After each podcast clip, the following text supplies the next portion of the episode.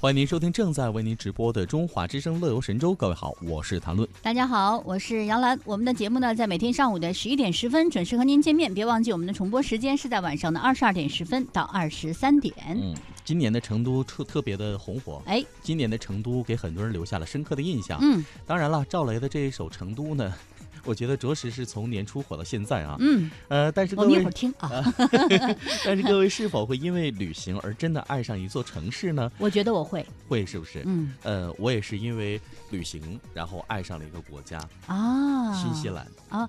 你知道我以前啊，就是对新疆就是嗯很多的城市很陌生。没有感觉。，对我，但是我在二零一三年的时候，嗯就是因为采访的缘故，是就去了一趟成都，呃，不是去了什么，去了一趟新疆，你的心灵。去了一趟新疆，克拉玛依，就特别爱上了克拉玛依印象挺深的。特别深刻嗯，就特别喜欢那个地方因。为你在做那期这个呃克拉玛依的专题的嗯时候，能感受到就那种情感嗯，是发自肺腑的。真真的是很喜欢那个城市，你虽说不觉得但是很整齐，然后呢很干净。还有一个就是它的这个文明和进步的程度超出嗯你的那个预想。对，跟你的预想是完全不一样的。嗯而且呢，那个城市给你的感觉就是，因为它啊，真的以前就是一个荒漠嘛，嗯在沙漠当中，你想一个石油城，，对呀、那歌里唱的嘛，克拉玛依，我不呃愿再走进你。对对对，那个真的以以前就是就是寸草不生的一个地方，然后喝水就要到几十里外的地方用水车拉过来。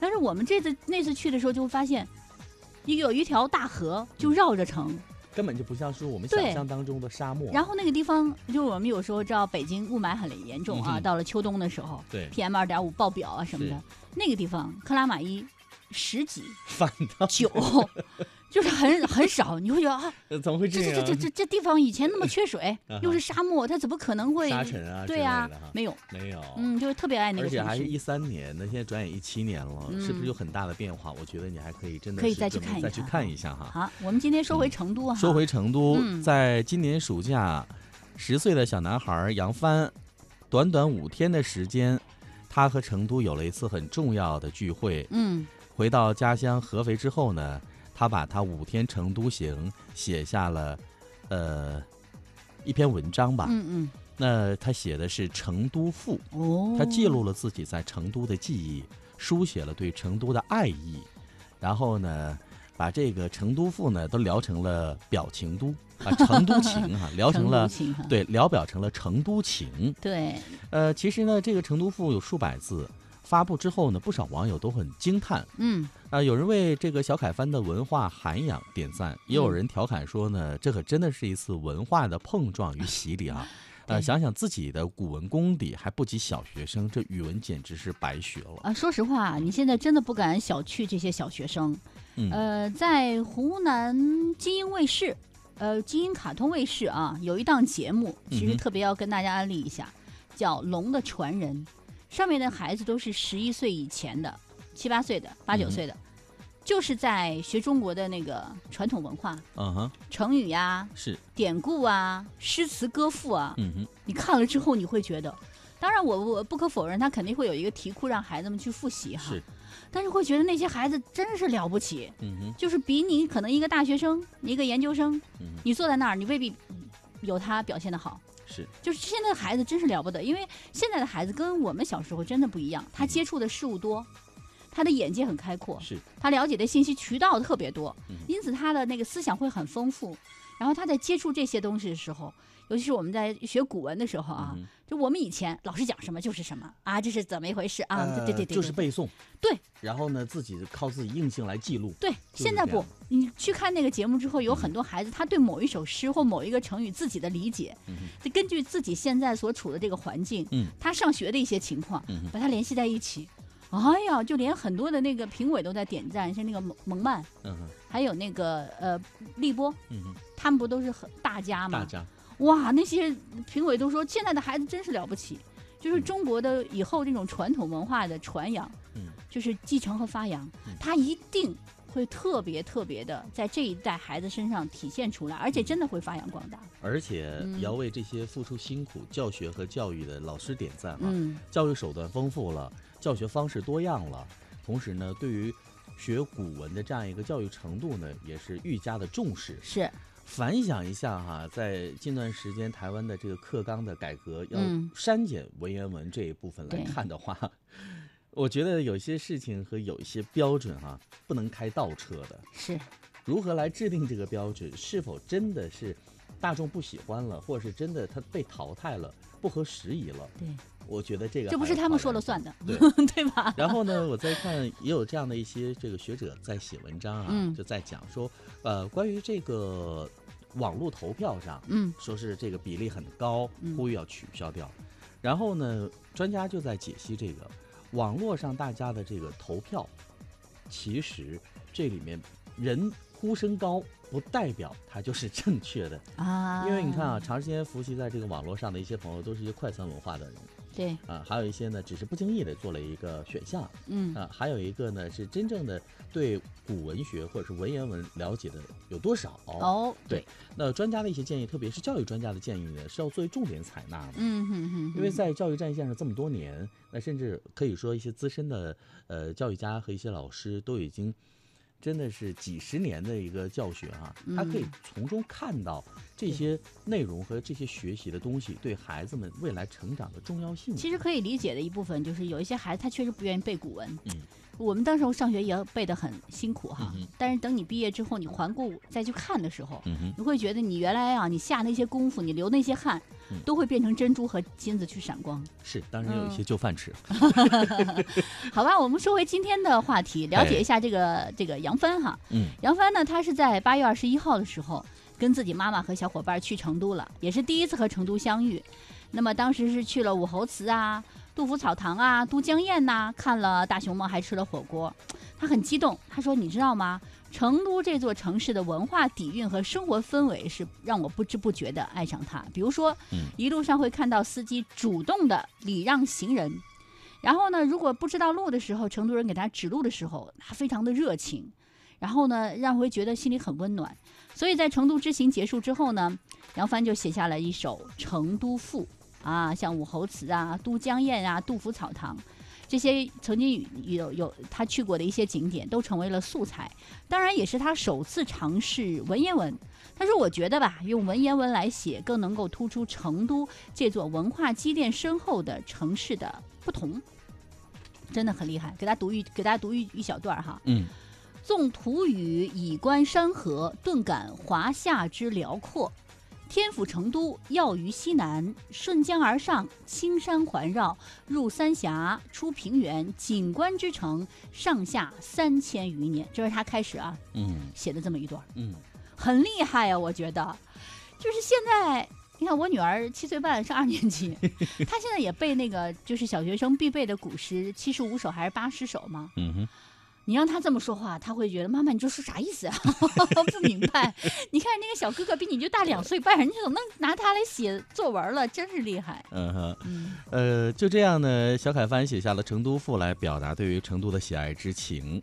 呃，那我们在他的这个《成都赋》当中呢，看到的是写了，比如说像商铺制笔、垂名嗯青史、吊桥斜颤等这些词的用法和嗯描述啊，对，真的是信手拈来。呃，不少网友都很惊叹，十岁的小孩是如何理解其中意境的？他怎么就能运用的这么准确呢？哎，啊，这个时候呢，呃，小凯帆的爸妈来给解释了，说其实呢，他小的时候呢，我们就经常会买这样一些书，然后有的时候会读给他听，他自己也会看。最有趣的是，小凯帆会经常的问：“哎，这句话是什么意思啊？他表达的是什么意思？”嗯嗯，呃，然后呢，我们就给他做了解释啊。但是有的时候不能够完全的解释通，或者哦解释的那么透彻。嗯，但是呢，他能理解多少就算多少了。是的，后来通过慢慢的阅读，发现有些相同的词出现，那我们就会哎拿来跟他做比喻啊，比如说现在这样一个语境是什么样的状态？嗯，啊比如烟雨蒙蒙？那这个时候，我觉得这一季在湘江周围，你看到那个景色，这就是烟雨蒙蒙对对对不对哈，啊。这个时候呢，他就可以找到啊，原来是这样。那久而久之呢，我发现小这个小凯帆非常的偏爱古代文学，嗯，所以呢，爸妈也就非常鼓励他。那看到儿子挥笔写了《成都赋》，小凯帆的妈妈说呢，有儿子自身知识的积累，嗯，也有文化底蕴和景色给孩子带来的触动，是，所以平日里他也写一些诗，我们不会过多的干预他的想法，只是有些存在，比如说错误的语法和用法的时候，才进行一些纠正和指导。所以他说呢，小凯帆写文言文，家长并没有修改，就是孩子对于成都最真实的感受。所以我很鼓励他这样来做。呃，这我真的想到一句话啊，就是读万卷书的时候，你还要再加上一个行万里路，确实是这样，结合起来哈。所以他妈妈就认为行走教学更加有效嘛，体验总比强迫来的好。嗯，所以呢，他们在教育孩子的问题上，首先就是顺应他的兴趣。比如说，这个小凯帆他喜欢古生物，喜欢博物馆，喜欢文学，他们就会找一些相关的书籍来给他读，跟他多交流。那么成都之行确实是让孩子很感动，比如说司机礼让行人，这对于孩子来讲，他觉得，哎呀，这个成都是一个很文明的城市。另外呢，和司机聊天的时候得知，哎呀，这个司机他是地震的幸存者，孩子也是说出了自己对生命的一个敬畏。因此，他妈妈说，用所见所闻让孩子感悟，这样的方式比强迫他学习来的更好一点哈。所以再一次的感知到哈，这家长是。孩子的第一老师，嗯，那身边人同样也是第一老师。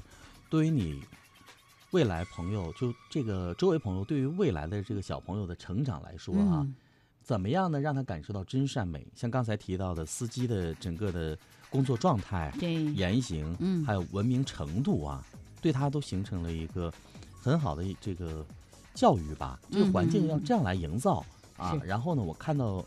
司机叔叔是这样来工作的。嗯，那对于小凯帆的这个成都附呢，有着语言教学、语文教学经验十六年的成都市三十三中的副校长陈小静说呢，这附讲究音韵对仗，也讲究铺陈其事。那对于一个十岁的孩子来说呢？已见其开阔的历史视野和奔腾的笔法了。是，不过呢，赋是古代的一种特殊的文体啊，还需要进一步学习，这样才能够发扬传统文化的精髓啊。哎呀，我们也是特别期待以后能看到这个小凯帆哈。嗯嗯，可以说是站在超级大脑的舞台上。对，我觉得他应该会，他有一天他一定会是这样的。嗯，别的不说，就是他这份气运，嗯，就会胜他的同龄人一筹。呃，校长刚才的这样的。两个评价我觉得很重要啊，嗯，开阔的历史视野，奔腾的笔法。哎，好吧，我们来听一首歌吧。这首歌就是来自于成都的赵雷的《成都》，成都赵雷的《成都》。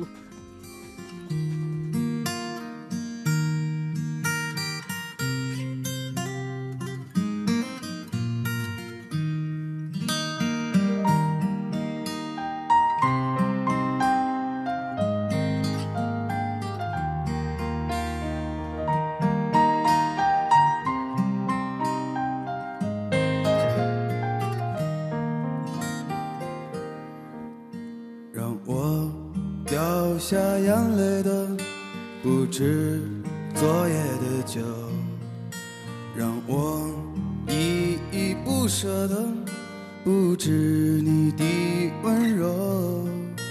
一路还要走多久？你攥着我的手，让我感到为难的是挣扎的自由。分别总是在九月，回忆是思念的愁。深秋嫩绿的垂柳，亲吻着我额头。在那座阴雨的小城里，我从未忘记你。成都带不走的只有你。在成都的街头走一走，直到所有的灯都熄灭了也不停留。你会挽着我的衣袖，我会把手揣进裤兜，走到玉林路的尽头。坐在小酒馆的门口。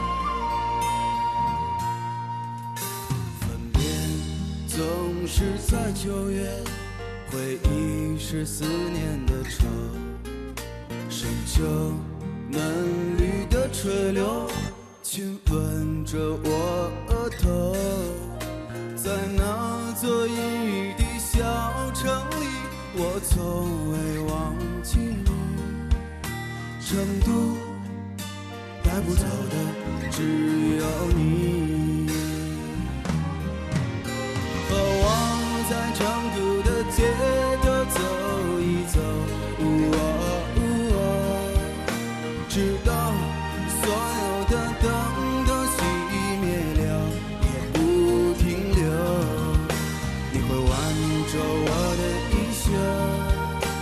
会把手揣进裤兜，走到玉林路的尽头，坐在小酒馆的门口。